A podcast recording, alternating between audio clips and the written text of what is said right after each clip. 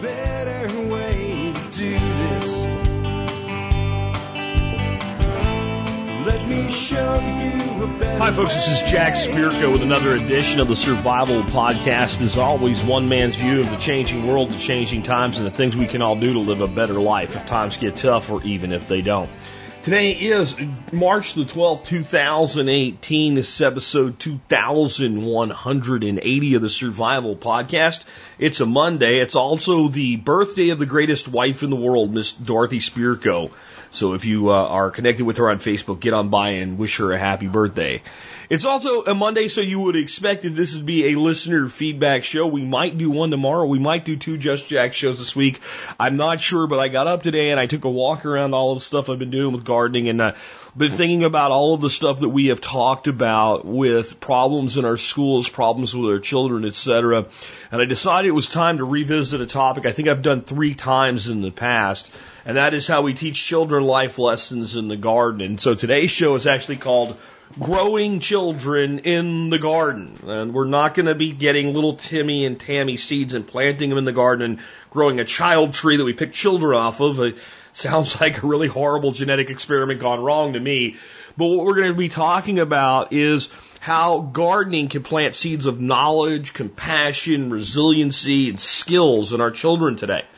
And I think it's a really important topic. And we're going to talk about trophic cascade and what a trophic cascade is and how it seems completely ridiculous to make a statement like, if we just do this one thing, it can have this massive change.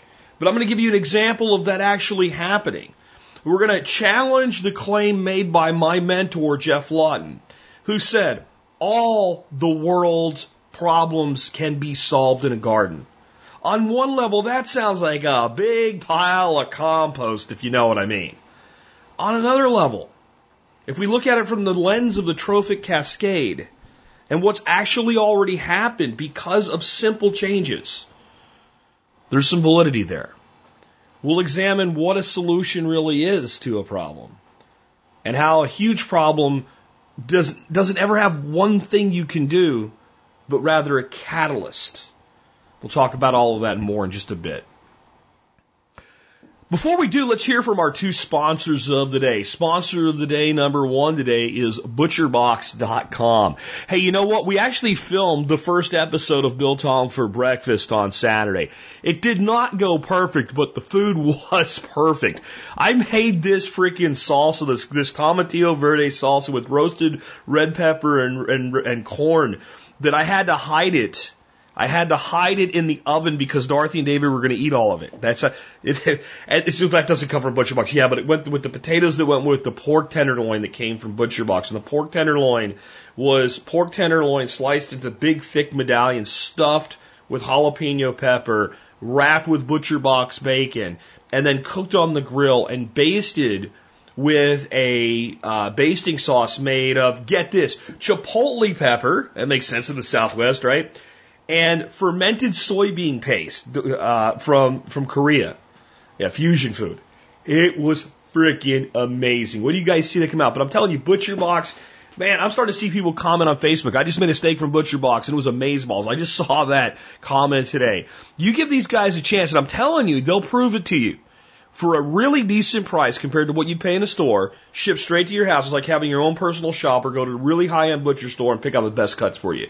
Check them out today at butcherbox.com. But remember, you really should go to your MSB and you should get the discount code to save money. And remember, you can you can get a discount on ButcherBox even if you're not an MSB member. It's just the first time only instead of the first time in all the consecutive times if you use the banner on the Survival Podcast website. So Check that out at thesurvivalpodcast.com and make sure you check out butcherbox.com. Now, your, your meat comes and, and, and, David and Jack have only produced one episode of Biltong for Breakfast. It's not even on, and you got to figure out how to cook all this stuff, and you want to make your sides and your awesome veggies and stuff. Like, who are you going to turn to until we turn it up a little higher?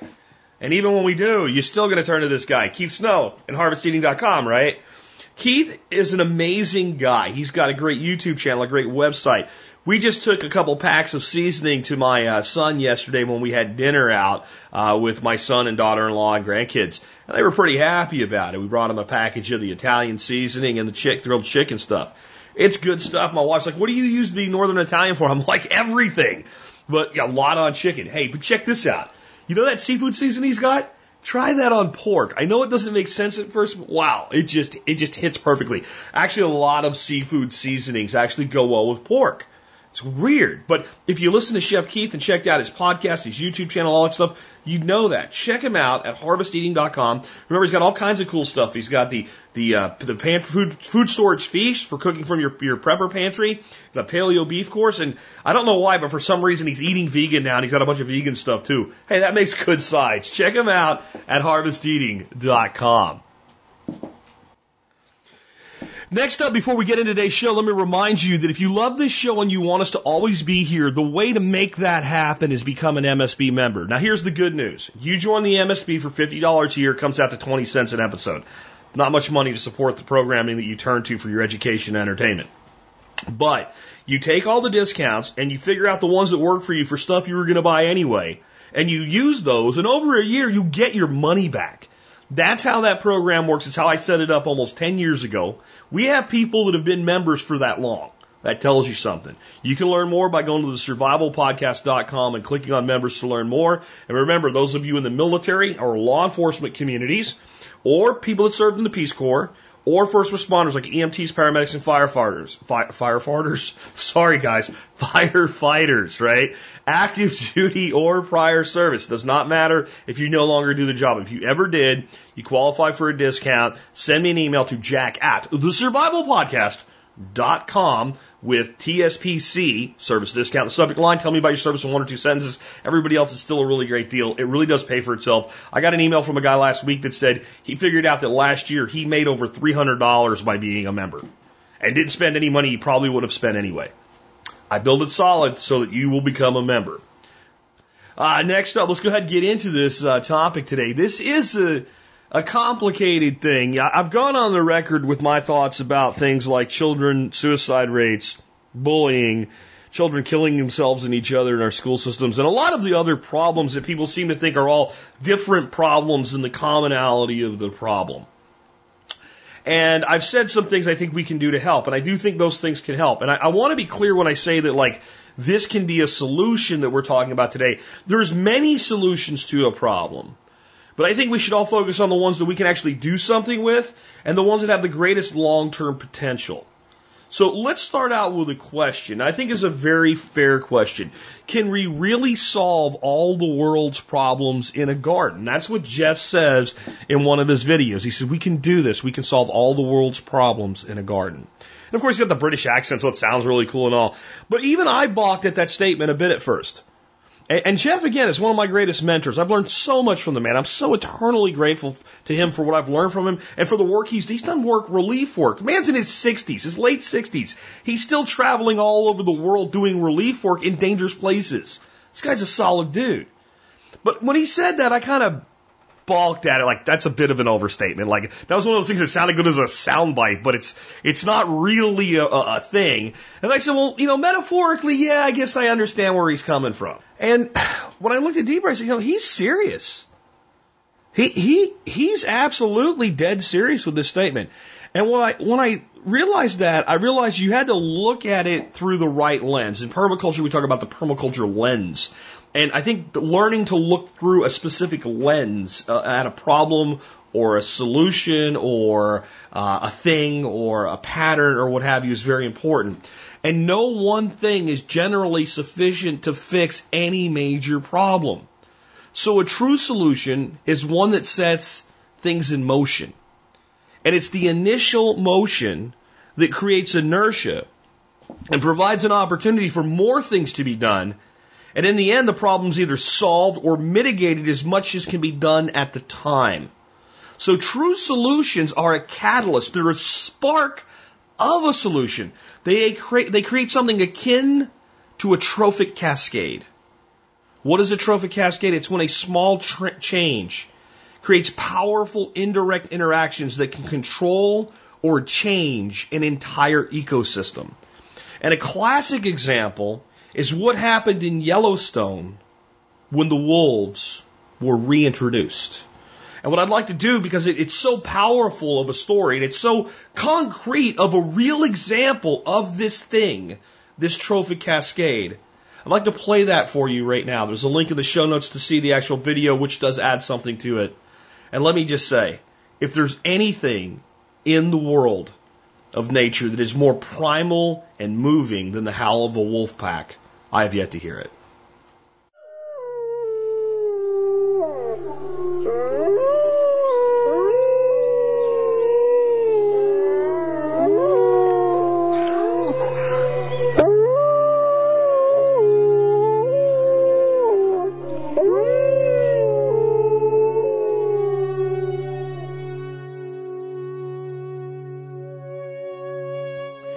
Most exciting scientific findings of the past half century has been the discovery of widespread trophic cascades. A trophic cascade is an ecological process which starts at the top of the food chain and tumbles all the way down to the bottom. And the classic example is what happened in the Yellowstone National Park in the United States when wolves were reintroduced in 1995. Now, we, we all know that wolves kill various species of animals, but perhaps we're slightly less aware that they give life to many others.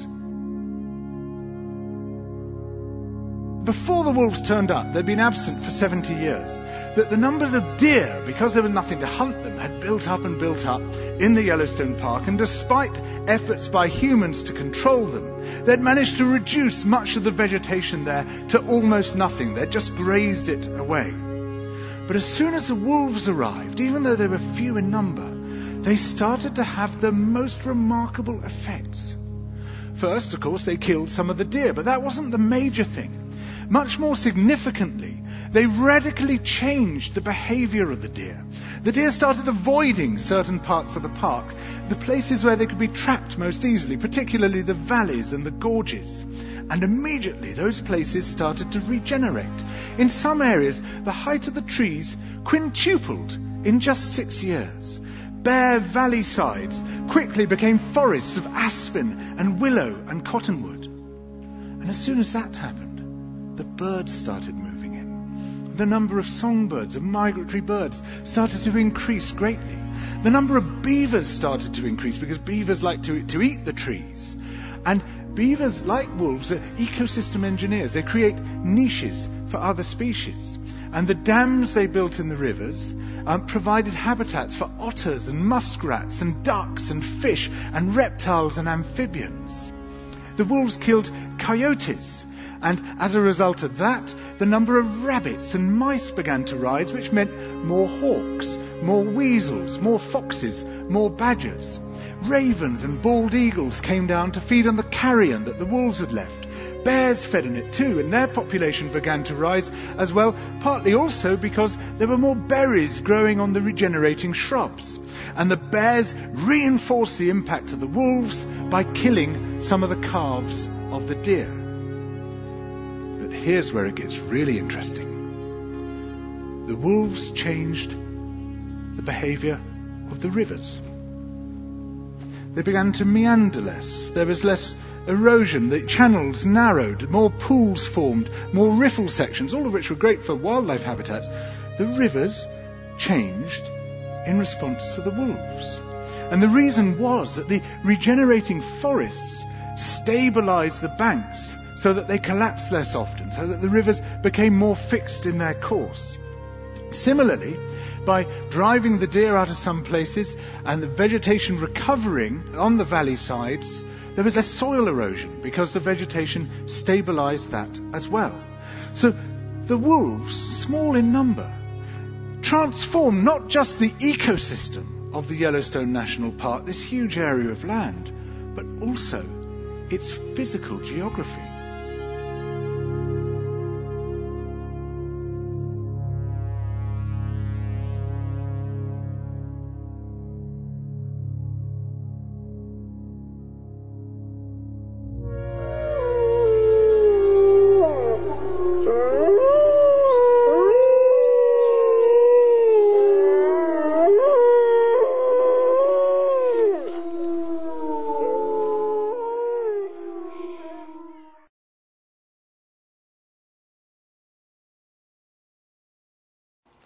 Now, I, I know I've actually put that in the air on the air before, and I know that it's been shared like a gazillion times on social media. Many of you have heard it before, but I thought it was important to listen to it again in regards to how this type of a solution, growing children in our garden, can actually solve problems like teen suicide rates and bullying and other things like that.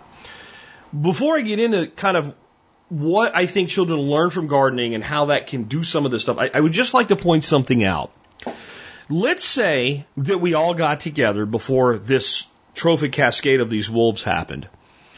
And we all decided there was an environmental problem in the Yellowstone Valley. There was too much erosion on the rivers, too much biodiversity had been lost uh, in, in the birds and things like that. And we, we just looked through all the things that we just heard that changed for the better, and including maybe overpopulations of deer and deer surviving that probably shouldn't survive, uh, creating problems for their species as well. And we look at the totality of the problem, which would have been massive. The river is not where it should be. That's how you think about that. That's how big the problem is. And people said, "Well, I know. Let's fix it. You, you, you know, let's build a dam. Let's put in gabions. Let's do. I mean, let's do earthworks. Let's, and, and imagine in this, this, you know, all these people, well-intentioned people, saying all these huge changes to make. If one guy stuck his hand up and said, I know what we should do. And everybody listens like, okay, maybe he's got a good idea. And he says, I think we should just get a few uh, different packs of wolves and just put them in Yellowstone and make sure they're protected and let them go. And all of this will change for the better. What would any person using common sense at the time of probably said? It's too simple. It can't be that easy. There might be some good from it. You would have heard how there would be bad from it. Blah, blah, blah. You're wrong. But if you actually think about the fact that the Yellowstone ecosystem didn't change so much as return to what it was before the wolf went away. The most common sense and logical thing that you could have done was what they did. That's not why they did it, by the way. They did it because, oh, the wolf's gone, so we should put the wolf back. And, and you know, we need more wolves and things like that. That's why they did it. They didn't do it to create this, but yet this one small thing. And I know I'm going to hear from people that are ranchers in Wyoming and Montana and all about how horrible is the wolf has been reintroduced. Look, I'm not opposed to wolf hunting. Okay, I'm not opposed to population control, especially off Yellowstone, especially on your ranch. That's irrelevant to what happened here. Don't get sidelined with, you know, your, your pet issue. The point is, Putting a few big giant wild dogs into a park changed the course of a river and increased the biodiversity on unimaginable levels from, from vegetation to animal and everything in between. And the riverbanks are more stable and the erosion is reduced, which means not only did it change Yellowstone, but the quality of the water leaving Yellowstone and going elsewhere is better because of a few wild dogs. So think about that as I talk about all the things that children learn when we teach them something as simple as how to garden. Okay, so let's talk about what happens when a child learns about gardening. And I'll tell you that a big part of who I am goes back to me being a, small boy, first in Florida, mainly with my grandmother and, and learning to plant plants. And I, I remember being like, once I learned from her, like we lived in this apartment complex, we had this sandy soil and all, but I remember planting popcorn along the wall outside of our apartment. I actually successfully grew popcorn. And I planted carrots under the popcorn and those grew and they did really good in that sandy soil. And, you know, I had this little garden as a kid with no one actually telling me what to do because I'd already learned from her. And then when we moved to Pennsylvania, I've talked about it many times, but I tended my grandfather's garden for about four years for him because he couldn't really do it anymore.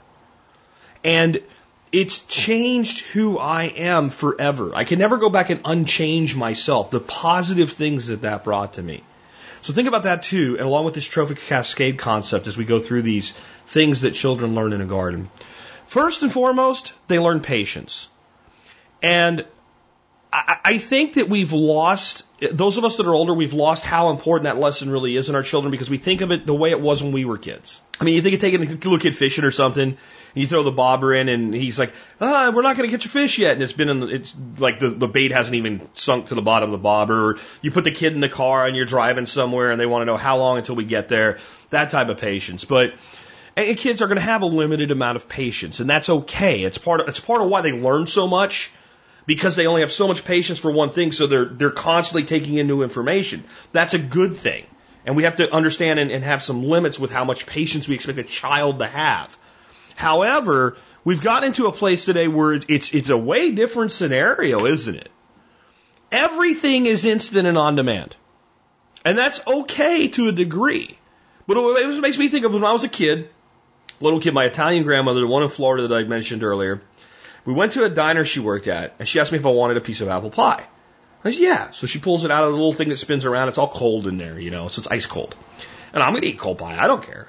I'm a kid. You're giving me apple pie. I'm, I'm good. She says, would you like it warmed up? And I said, uh, yeah, sure. I, how long will it take? Because I'm not patient. She goes, oh, not long. She walks back to this thing, sticks it in this big silver box, and in like 25 seconds, she puts it on my plate. It's steaming hot. I had never seen a microwave oven. I was like, oh my God, what is that thing? And she explained it to me, and I was blown away by it. The kid today would want to know why it took 25 seconds. Because everything's on demand. Everything's on an iPad or mommy's phone or the computer or the TV, and it's on demand when we want it. I remember when I first got into, you know, streaming music and, and found things like, uh, what the hell was it called? LimeWire when you were stealing music. I did it. I'll admit it.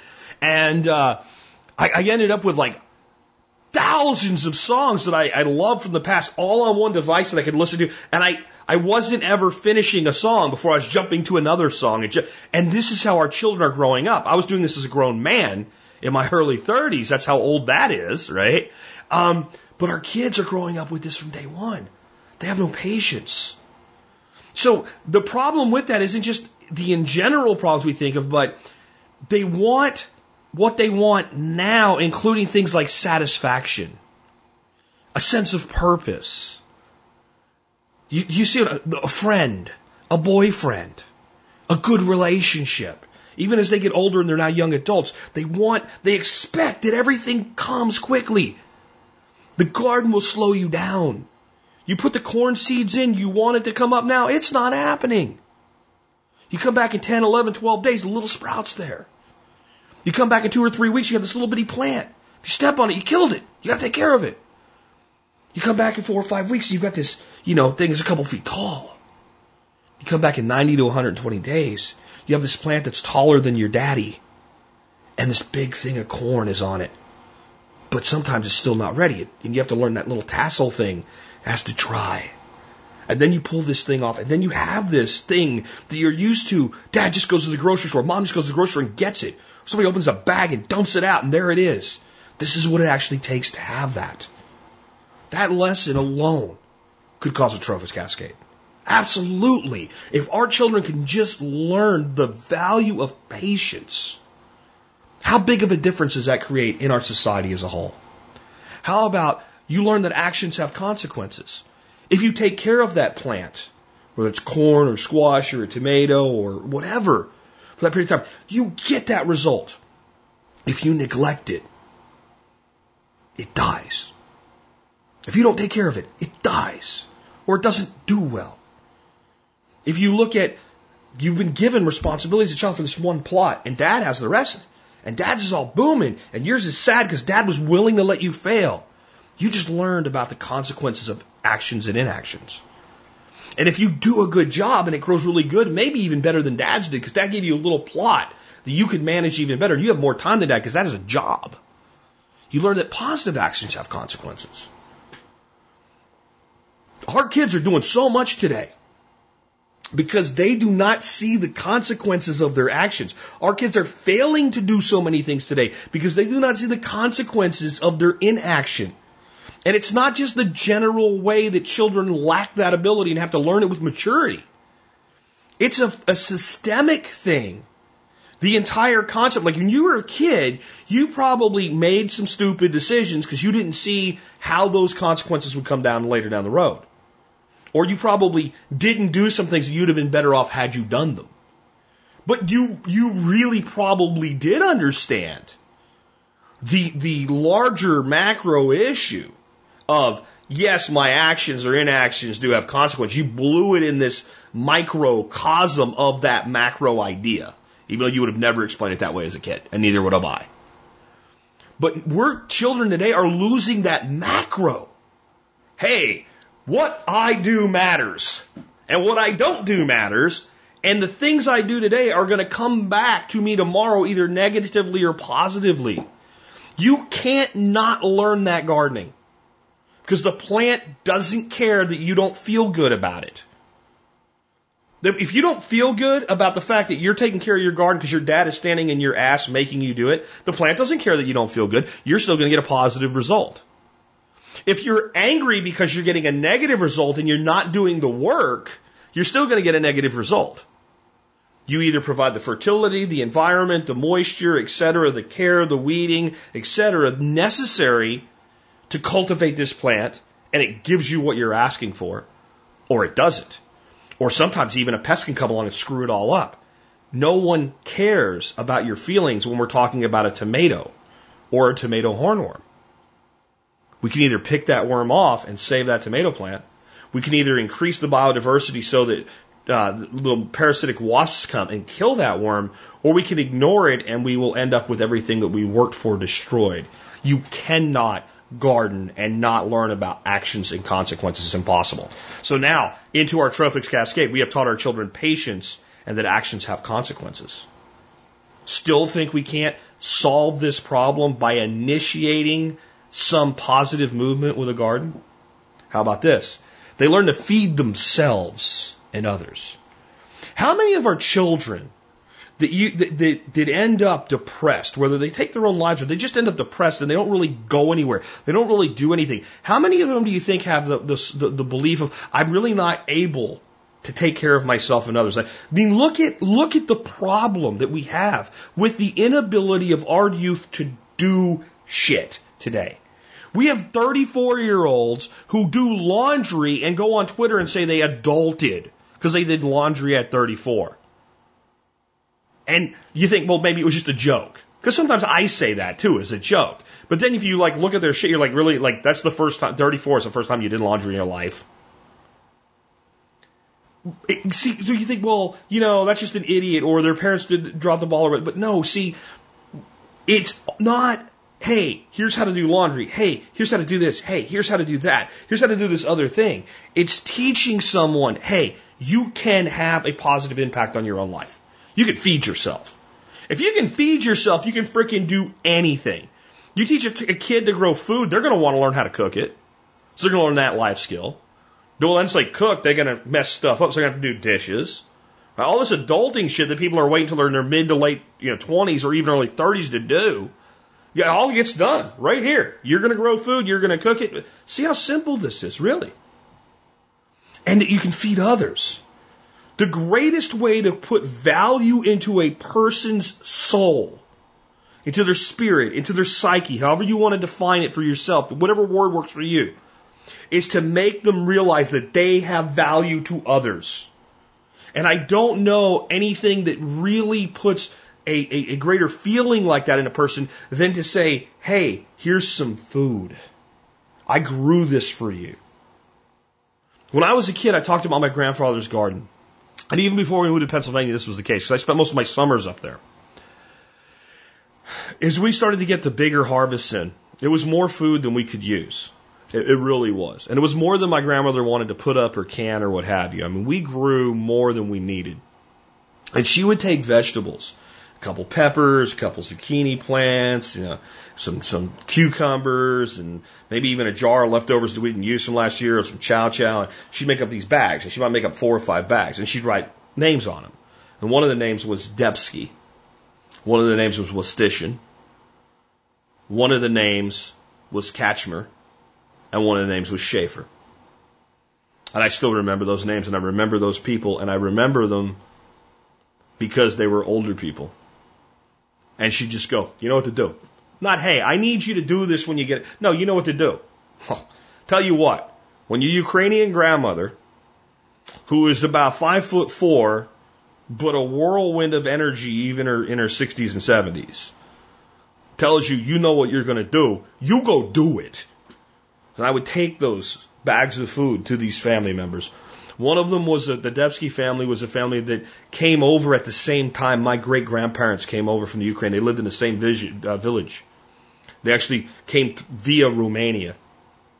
The Wostishin, my grandmother's maiden name was Wostishin. The Wostishin family, that was my great uncle. And Schaefer was just a, a, an older couple that lived up on the hill that they called Schaefer's Hill, by the way. And I would take on foot as a kid. And I would say the first time I did that, I was probably 10 years old. When you realize that you have that kind of a, an ability to actually impact a person's life by feeding them, you have self worth. So now we've taught our children patience, actions have consequences, and the self worth of being able to feed others. Do you think we can start our way toward a, a trophic cascade? How about this? They learn to recognize patterns. When you go into a garden and there's a plant missing from a row and they're all planted 18 inches apart, and I'm not even saying that's the best way to do it, but you just you do that, do you not immediately go, hey, something wrong there? You go in every day the plants looked a certain way and today they don't quite look that way. You don't go, oh wait, something's something's up. Either bad or, or you know, they look better or they look worse. What's going on? You learn about growing beans and you see what a bean looks like, and then you see another plant that's a different type of bean that looks different but has a similar shape and structure. You go, oh, that's a bean of some sort. I wonder what that is. You identify patterns. You see there's bugs on your squash and they're starting to damage it, and you turn it upside down and you see these little little red eggs in a unique pattern that they form. And you learn that connection. You cut open a, a bunch of celery and you see a pattern inside of it. We can't not see pattern as human beings. We, we are, we are geared to see patterns. That's why when there's a light switch with four switches in it and all the lights are off and three of them are down and one is up, it bugs you a little bit. That's because we see pattern. Now, how much of our problems shows us itself in a pattern before it happens? An individual who's troubled, you see their pattern of behavior. Government seeking to control a population uses a pattern, a recognizable pattern. Everything around us is in pattern. And once we learn the ability to recognize those patterns, those patterns of behavior, those patterns of problem, those problems, or those patterns that are positive, or those patterns in nature that help us identify something, we can't unsee it. And it's something I've heard from many of you who have taken permaculture design courses and really got into the design science. And then you're like, oh, holy crap, every time there's a news story, I see the pattern. Even though they seem unrelated, I, I get it now. That's what you learn in the garden. You learn that pattern recognition. So now we teach our children patience, actions have consequences, how to feed themselves and others, and have self worth from that, and how to recognize patterns. Are we even a little bit close yet to the belief that we could create a trophic cascade if we did this on a large scale? How about this? They learn to solve problems. When you have a garden, I'm back to what I was saying earlier, and you have a plant that's not growing well, you can cry about it. You can tell it that you feel like you identify as a male or a female instead of how you were born. You can sit there and tell it that it's not fair. You can go tell your mom that you're upset about it. You can tell your friend that you're upset about it, but until you figure out what's causing that plant to grow poorly and take a corrective action, that plant will continue to grow poorly and even die. There's no cheat code you can look up on the internet. You can go dial in, you know, star 379 and it will grow well. You will have to find out what's wrong and you will have to fix that problem. How many of our problems in our children today are a direct result of their inability to problem solve? Because they don't learn to problem solve in school. They learn to emulate and regurgitate. Even when you think like the most problem solving thing in the world is math, they learn a mathematical method that if they stray from the method and still get the right answer, they get marked wrong. Now that doesn't make any sense because you haven't actually learned to problem solve then. You've learned to follow a formula. You've learned if I turn this crank this way, it makes this thing go that way, and it makes things come out of that chute over there. So now I'm qualified to work in the industrial age that doesn't exist anymore. Yay! But then the first time you turn it and it locks up, what do you say? I need somebody to fix it for me. I don't fix it, I turn it. And yeah, it's a bit broader than that, but I'm trying to drill it down to the, the thought process. This is why you see a kid today, you know, do something and it not work and they grab their head like, like, like they just killed somebody. I see this with my, my farmhand often. Because they don't have in, in this innate concept of when something's not working, all I need to do is look at how it works. What does it need? What is it missing? What is it lacking? And I'll fix it. I mean, there's a lot of things other than gardening that teach that. When you grow up in the 70s and 80s and the 60s and you were a young boy, you probably helped fix cars. If you got a dirt bike, you had to fix your own dirt bike, things like that. So you learn like this basic concept. It breaks, I fix it. Well, the garden gives you that in spades, especially when you first start. My pepper plants are yellow. Well, why are they yellow? Well, you probably just went, well, they're probably of all things lacking mostly nitrogen. But what if you didn't know that? I mean, it's solution simple, isn't it? If it's just, you know, little, the leaves are like a little lackluster in their color and they're lacking some nitrogen, we get some supplemental bioavailable nitrogen and give it to the pepper plant. Well, if you're teaching your kid to garden and he has pepper plants with yellow leaves and he's not happy about it, you might point him out so he even knows that's a problem because maybe he, doesn't, he hasn't developed pattern recognition yet. It's supposed to be bright green. Well, if you just go throw some nitrogen on there for him and it fixes it, that doesn't do anything. Well, let's learn about it. What is what is the, what are the three primary nutrients our plants need? Boring. Well, I don't care. Your pepper plant's going to die if you don't learn this, so we're going to learn that together now. All right. See how simple that is? Eventually they'll want to do it. And then once they learn to do it, and then they take it and they put, make them do it themselves. A four year old can dump some nitrogen rich fertilizer on a pepper plant. So your eight year old can definitely pull it off. Get them to do it. Teach it. Well, now it's there. It's a solid fertilizer. How's it going to get down to the roots? You water it in, right? Teach them how to do that. And that starts to set the stage for, hey, when something doesn't work the way it's supposed to work, there's probably something I can do to fix it. Now, I may get to a point where there is nothing I can do. It's beyond my capability. But I should at least determine that before I pass it along. So now, in our attempt to create a trophic cascade in our children, just by teaching them to garden, we've taught them to learn patience, that actions have consequences, how to feed themselves and others, how to recognize problems, and how to solve, uh, recognize patterns and how to solve problems. Gee, you think maybe if a few wild dogs can change the course of a river, this might change the course of a generation? How about this? They learn the value of hard work. I mean, we're moving into a society that completely devalues hard work. What do you tell kids today to get them to study hard? See that guy over there on the street with a shovel? You don't want to be like him, do you? You need a college degree, or you, that's a lie. But I mean, even just think about the overriding message. To get your hands dirty is beneath you. And there's a part of our soul that, that involves being what we are, innately human. And humans are meant to touch the soil.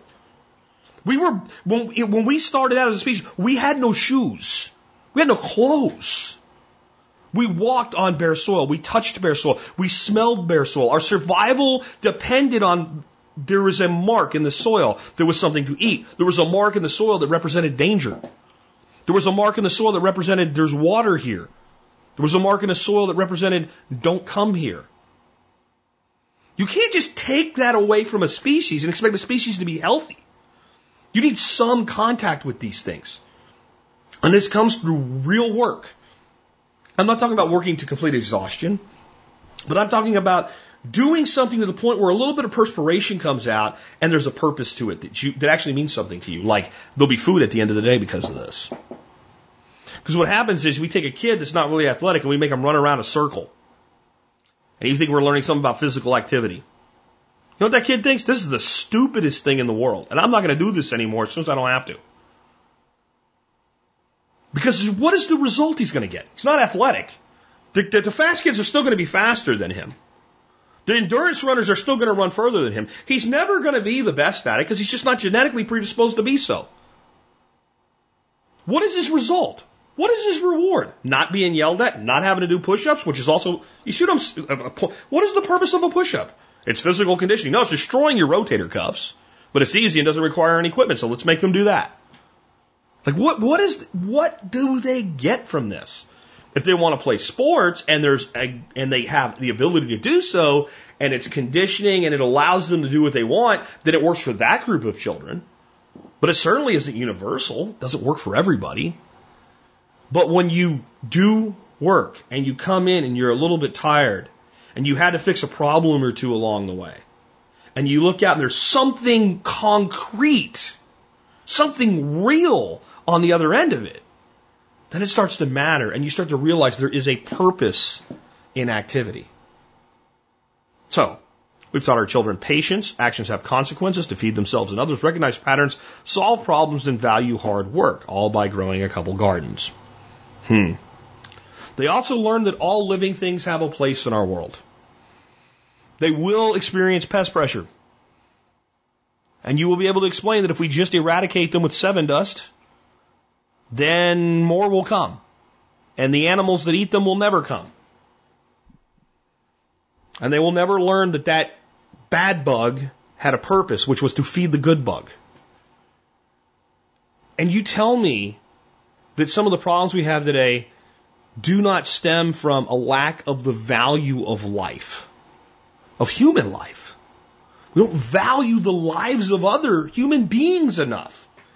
If you can learn to see a shred of value in the life of an insect, you can't help but see more value in the life of a human being. And my God, but some of our problems are because of the lack of the value of life. When we value something, when we really value something, we treasure it, we preserve it, we protect it, we maintain it. What happens when you devalue something? You ignore it. You destroy it. You don't care if harm comes to it. When you learn about gardening, you learn the value of life. You learn to value that food that tastes better than anything you can get in a store. And you realize it came from a living system.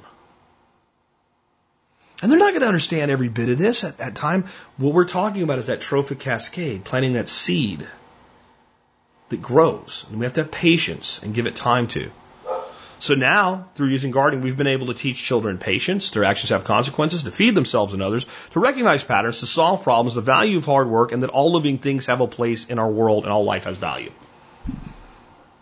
I'm, I'm just thinking that maybe Geoff Lawton's claim isn't so crazy after all. We also learned that everything in life is a cycle. An annual plant grows, it produces, and it dies. And it, in many instances, the plant produces far more something than is edible. Look at a corn plant. Uh, uh some species of corn varieties of corn, I should say, might be six or eight or nine or ten feet tall and produce two or three, in some cases, four or five ears of corn. These huge stalks left behind. Think of a sunflower, a mammoth sunflower. The stalk is big around as your arm, 12 feet tall. Flower about the size of a big plate, a little bit smaller center, full of seeds. The entire rest of that plant, after those seeds are harvested, what is there? Think of a squash plant. Might go three or four feet in diameter. Just a bush squash plant, like a zucchini. As long as bugs don't get it, right?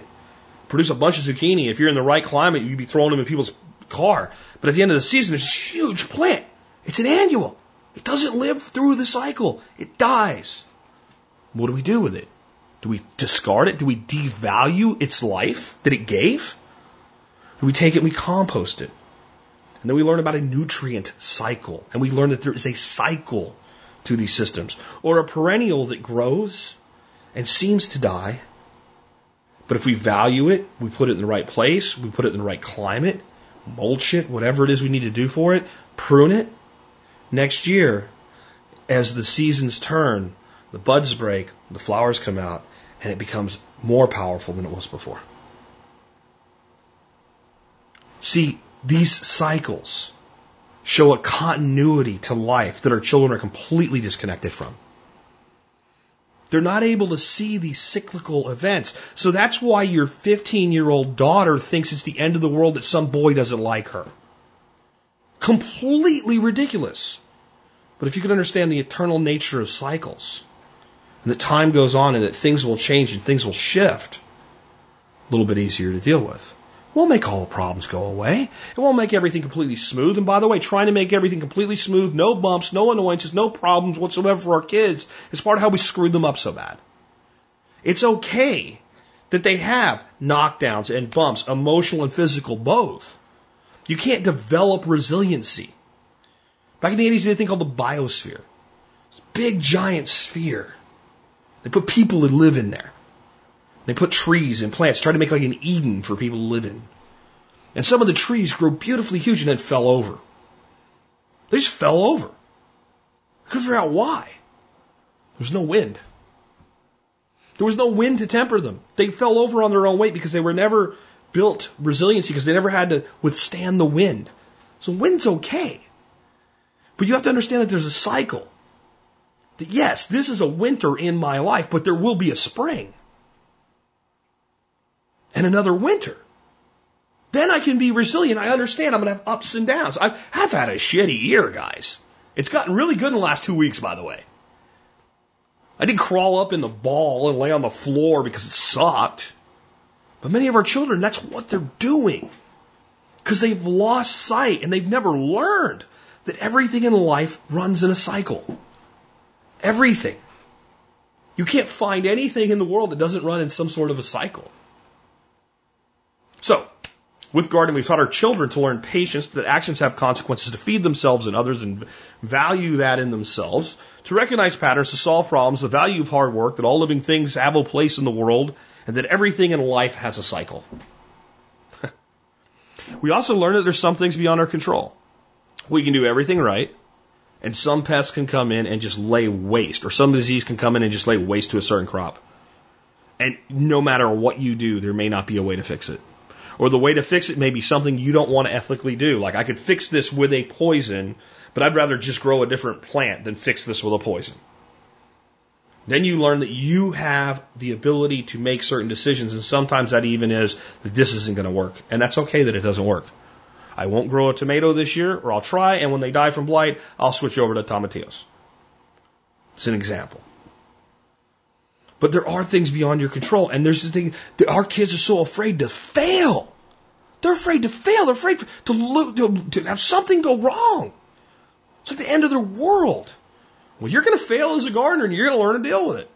And you're going to learn that, okay, so this failed, but these other 10 things worked really good, and these two things worked fantastic, and this one was like, eh, not really that great, but one failure, one, eh, eight really good things, and two exceptional things.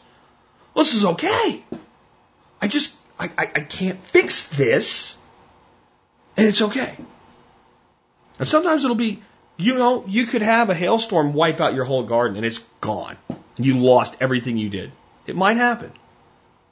Yeah, and sometimes in life, person that we love dies and we can't fix it. It's much easier to learn that lesson with a garden. So if you have to deal with it in your real world life, you've already got that built into your morality and your resiliency. Because the last thing anybody that, that leaves us wants us to do is stop living. So they learn that there's some things beyond their control. So now, with a garden, we've taught them patience. Actions have consequences to feed themselves and others, recognize patterns, solve problems, the value of hard work, that all living things have a place in our world, that everything in life is a cycle, and they learn that some things are beyond their control. They also learn to teach. You get a kid gardening, and that kid will be teaching you in a few weeks. Look what I did. Even if you know, like, te- teaching doesn't require that your student doesn't know. The skill itself is a skill. And all teaching is, is the ability to look at something and describe how it works and explain how to repeat it. We can, we can, all teachers are heroes and all this nonsense, right? And say that we need a four year degree to teach second grade. We can do all that bullshit. Or we can actually look at what teaching is and say concretely, this is what teaching is. Having sufficient understanding of a thing to explain it to someone who does not understand it so that they can absorb it and utilize it and or repeat it in a meaningful way. So I think much of what we call teaching today is not even teaching. When you get a kid to memorize 20 facts about history and get an A on a test, but next year, if you give them the same test, they'll fail it, you did not teach them. You did not teach them.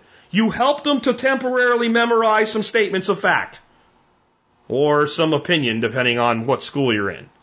But when I was a kid, before I went in the Army, I was in delayed entry, which is like you get together with your recruiter and other guys that are going in and guys that have recently been in and coming out, maybe somebody's on leave, and you go do shit.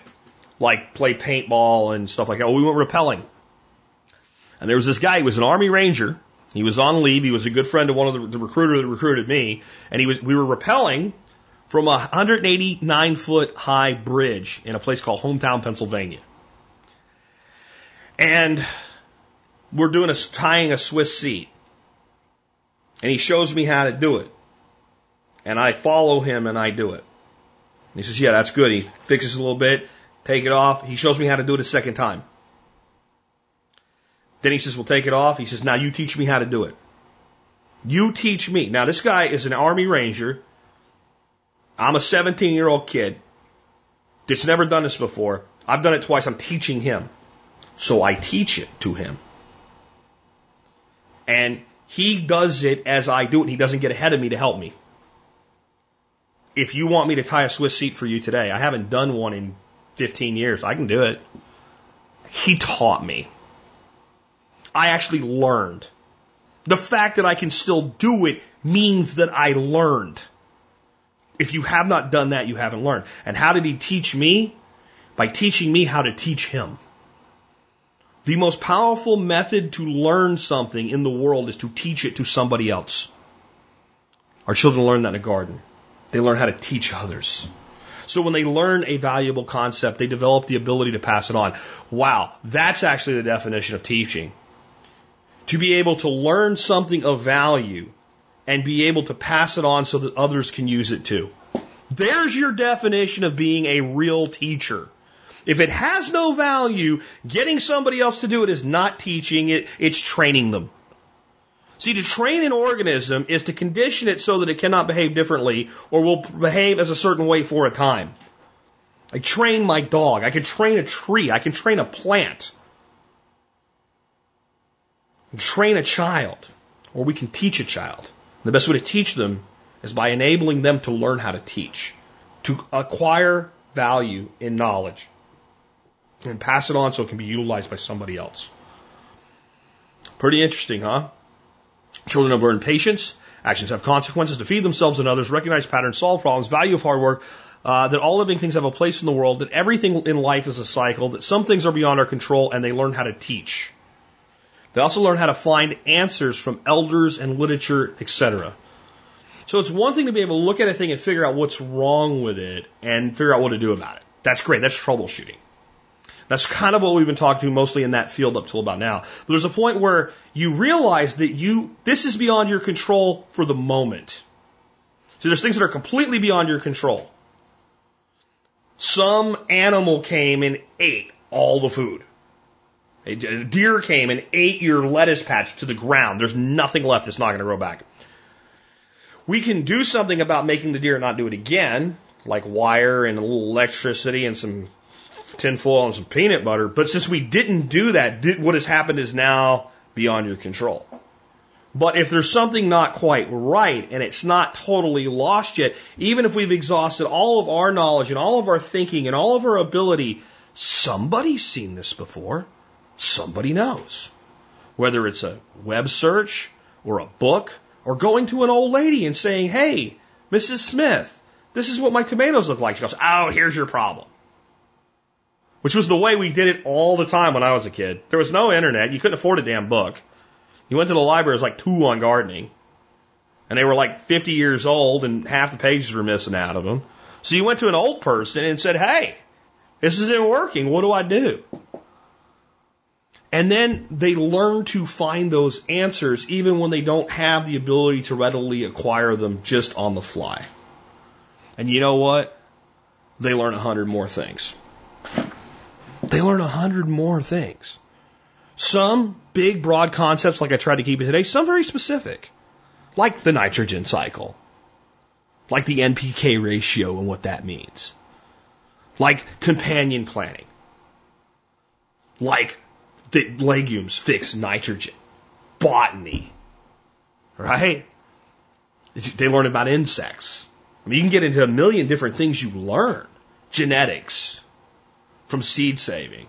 If you want to do that, here's how we make sure two plants cross, and here's how we prevent two plants from crossing. It's a hell of a lot better than making friggin' Mendel squares in friggin' eighth grade biology about pea blossoms that you don't give a shit about because you've never seen one. So, so there's a million more things they learn, but in these, this macro level, think about the trophic cascade in society that if we went on a mission to teach our children through all possible avenues we can gain, community gardens and churches, programs in schools, there's somebody out there that can take this concept, create a school gardening level curriculum, and get administrators to accept it and put it into hundreds of schools. One person can do that. And one person probably will. And there's people like me. I can't do that. I will get in a fight with those people. We cannot work together. I don't have the personality for it. I'll admit it. Some things are beyond my control. I learned that from my grandfather when we were growing tomato plants in Pennsylvania when I was 12 years old. I've accepted that since then. I accept who and what I am now. And gee, that might be a good thing for our children to be able to do too. These are the things I'm really good at. These are the things I'm okay at. These are the things I'm passable at. And these are the things that I suck at. And some of the things that I suck at are intrinsic to who I am, and I'm always going to suck at them. And some of them, if I want it bad enough, I can become excellent at them. And some of them, I could become excellent, but that's not me. That's not my passion. That's not my life. These are the things that are good that I can do, that I want to do and there's a place for me and there's a cycle. And even though I don't fit in perfectly today, it's all the people that didn't fit in in school that rule the freaking world today. I mean, really think about it. The people that were the, the, the, the square pegs that they tried to drive us into the round hole. Some of us didn't fit in because we just rebelled against the system, even though we got along with our peers just fine. Some of them had problems with peers and being bullied and things like that. But the people that got through it, from my generation and the generation before, we rule the world. All the people that didn't understand us work for us today. Because it runs in cycles. And you you take a system where everybody's judged on the same parameters, like school. But the real world's based on a bazillion different talents and parameters. And the child that doesn't understand that this is just something I gotta get through. That the opportunities past this. And that's where I can grab onto the things that I'm really great at and the things I'm okay at. And even some of the things I think suck, if I have to do those for a time to create an opportunity for myself, I have the patience and I know that my actions have consequences. And since I can feed myself, I'm not going to starve. And since I recognize patterns, I'll be able to see the opportunity when it comes. And since I can solve problems when it doesn't work, I'll figure out what to do. And since I value hard work in myself, I'll put the effort in so that all of these things can happen. And I know that all living things have a place in our world, so I'll be compassionate along the way where I can. And everything comes in a cycle, so my time will come if I continue to strive for it. And some things are beyond my control, and I will have to learn what to live with them. But since I can teach others, I'll be able to find a place for myself.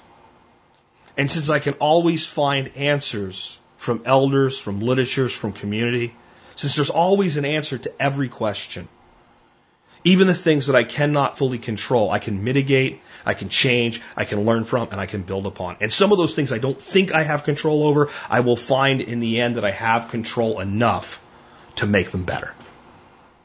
Trophic cascade much. And this is why when someone makes a statement that seems completely radical, that seems completely upside down on its head, that doesn't seem to make any sense at all, that seems to look at the problems and, and, and basically not even accept the problem because it's so ridiculous.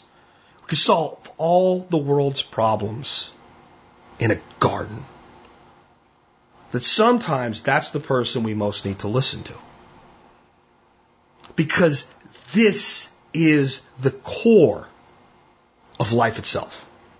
And that's what our children are missing. The core of the value of life itself. Things take time to occur. What we do matters. Being able to take care of ourselves is critical to being able to take care of others. The things we've seen before can help us when we see them again, and we will see them again, and sometimes they don't even seem related, but they are. And when something goes wrong, we can fix it. At least we can fix our piece of it. Everybody has a place. It's not right for me to shove another person into the place I think they belong, though. I have to accept what their place is. And they need to accept mine. Everything, everything has a purpose and a time and a place and a season. There are some things that will just happen and there's nothing I can do about it.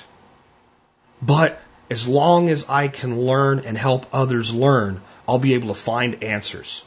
And I just gave you those same points again in different words. And it all comes from that one seed that is the garden. And why do you think the story of creation? Why do you think the story of creation across multiple faiths, no matter what you believe or do not believe, it always starts on some level in a garden. Well, folks, that's all I've got for you today. That's all I have. I hope some of you will take it and run with it. And it won't matter if it's just your niece or your nephew that you plant a few beans with, or if you're that person that gets a program like this into a 100 schools. All it took was a few wild dogs to change the course of a river. A few renegade gardeners just might be able to change the course of society.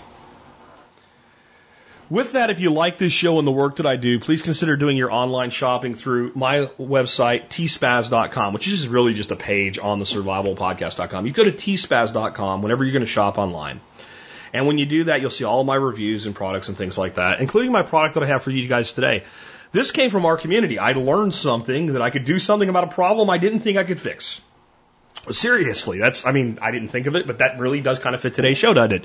Um, so somebody wrote in a few uh, months ago, or actually called in a few months ago, and I think they had a question, but they also had a tip, and the tip was this thing called Bar Keepers Friend. It's a cleanser and polish.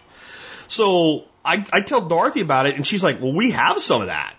I'm like, really? Where would we get it? She said, oh, this lady that stayed here when we were on vacation that was our caretaker of the property, she was cleaning some stuff up, so she likes this stuff, so she bought it. It's in the sink. So I go get it. And this guy said like it cleans sinks and stuff like that. And I got these glasses that I, I was to the point where I won't buy glasses anymore like, the ones you drink out of, not the ones you wear. Because our water's so hard, they get this like horrible white haze. You can't get it off. I've tried scalding hot water. I've tried putting vinegar in the dishwasher. I've tried putting special rinse formula, you know, uh, in the dishwasher. I even tried rubbing the glasses down with freaking grain alcohol. I'm serious. Like I just, it, it bugged me. So I take one of these highball glasses out and I, I, I scrub it down with this barkeeper's. So it's like Sham Wow or something, almost like, like a stupid infomercial you wouldn't believe. Like, oh my God, it worked.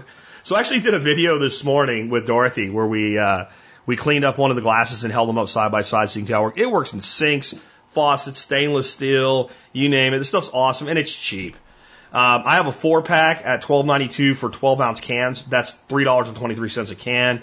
You can get a single can if you want to try it first. They have a six pack as well, but four is a lot. Four so much that I gave my buddy David uh, a can of this, even though he's the guy in the article it got so bad when I, I wouldn't buy any more glasses, and he comes over here and makes martinis, and I he said I was too cheap to own a decent martini glass. The nerve of some people, you know.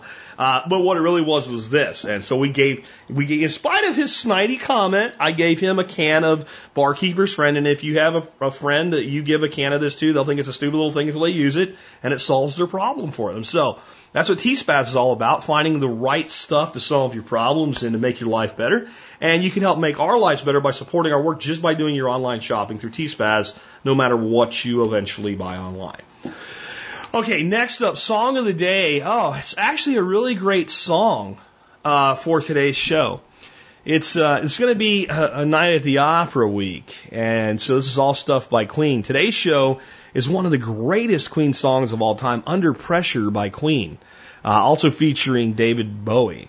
Let me read a little bit of this to you on Songfacts. According to Queen bass player John Deacon, Freddie Mercury did most of the songwriting, although everyone contributed. The lyrics deal with how pressure can destroy lives, but love can be the answer. The lyrics are characteristic of Mercury's own songwriting. Huh. So the pressure can destroy lives, but love and passion can restore them. Sounds like it fits what we talked about today pretty well to me. Uh, I also have, I had to make a decision of which version of this song to play for you today. John sent me two. I never knew there's an a cappella version of this song. And I just thought it'd be too much to play the two of them back to back. I want to play the classic one with the music and the, you know, if you're like, I don't know, like 28 or 35 or something like that, you, when you hear this, you'll be like, that's Ice Ice Baby. No, man, that's Vanilla Ice ripped off the riff that starts this song out. Uh, a buddy of mine from high school, actually, that should know better. Uh, now, I will have to admit, like, that whole came out when we were in high school, right? Uh, but, uh, he said something on Facebook to the effect, Jake, if you're listening, you know who you are, right? He said, uh, is it okay that sometimes when Under Pressure comes on the radio, first I think it's Ice Ice Baby and I get excited. And I said, no, Jake, that's not okay. That's not okay at all. But this is a great song, good lead off to uh, Queen and Freddie Mercury week, and I hope you really enjoy it. I hope you enjoyed today's show. I certainly put all I had into it that I could for you. Might be a good one to share around, and let's kick, you know, let's end it with just really some great music.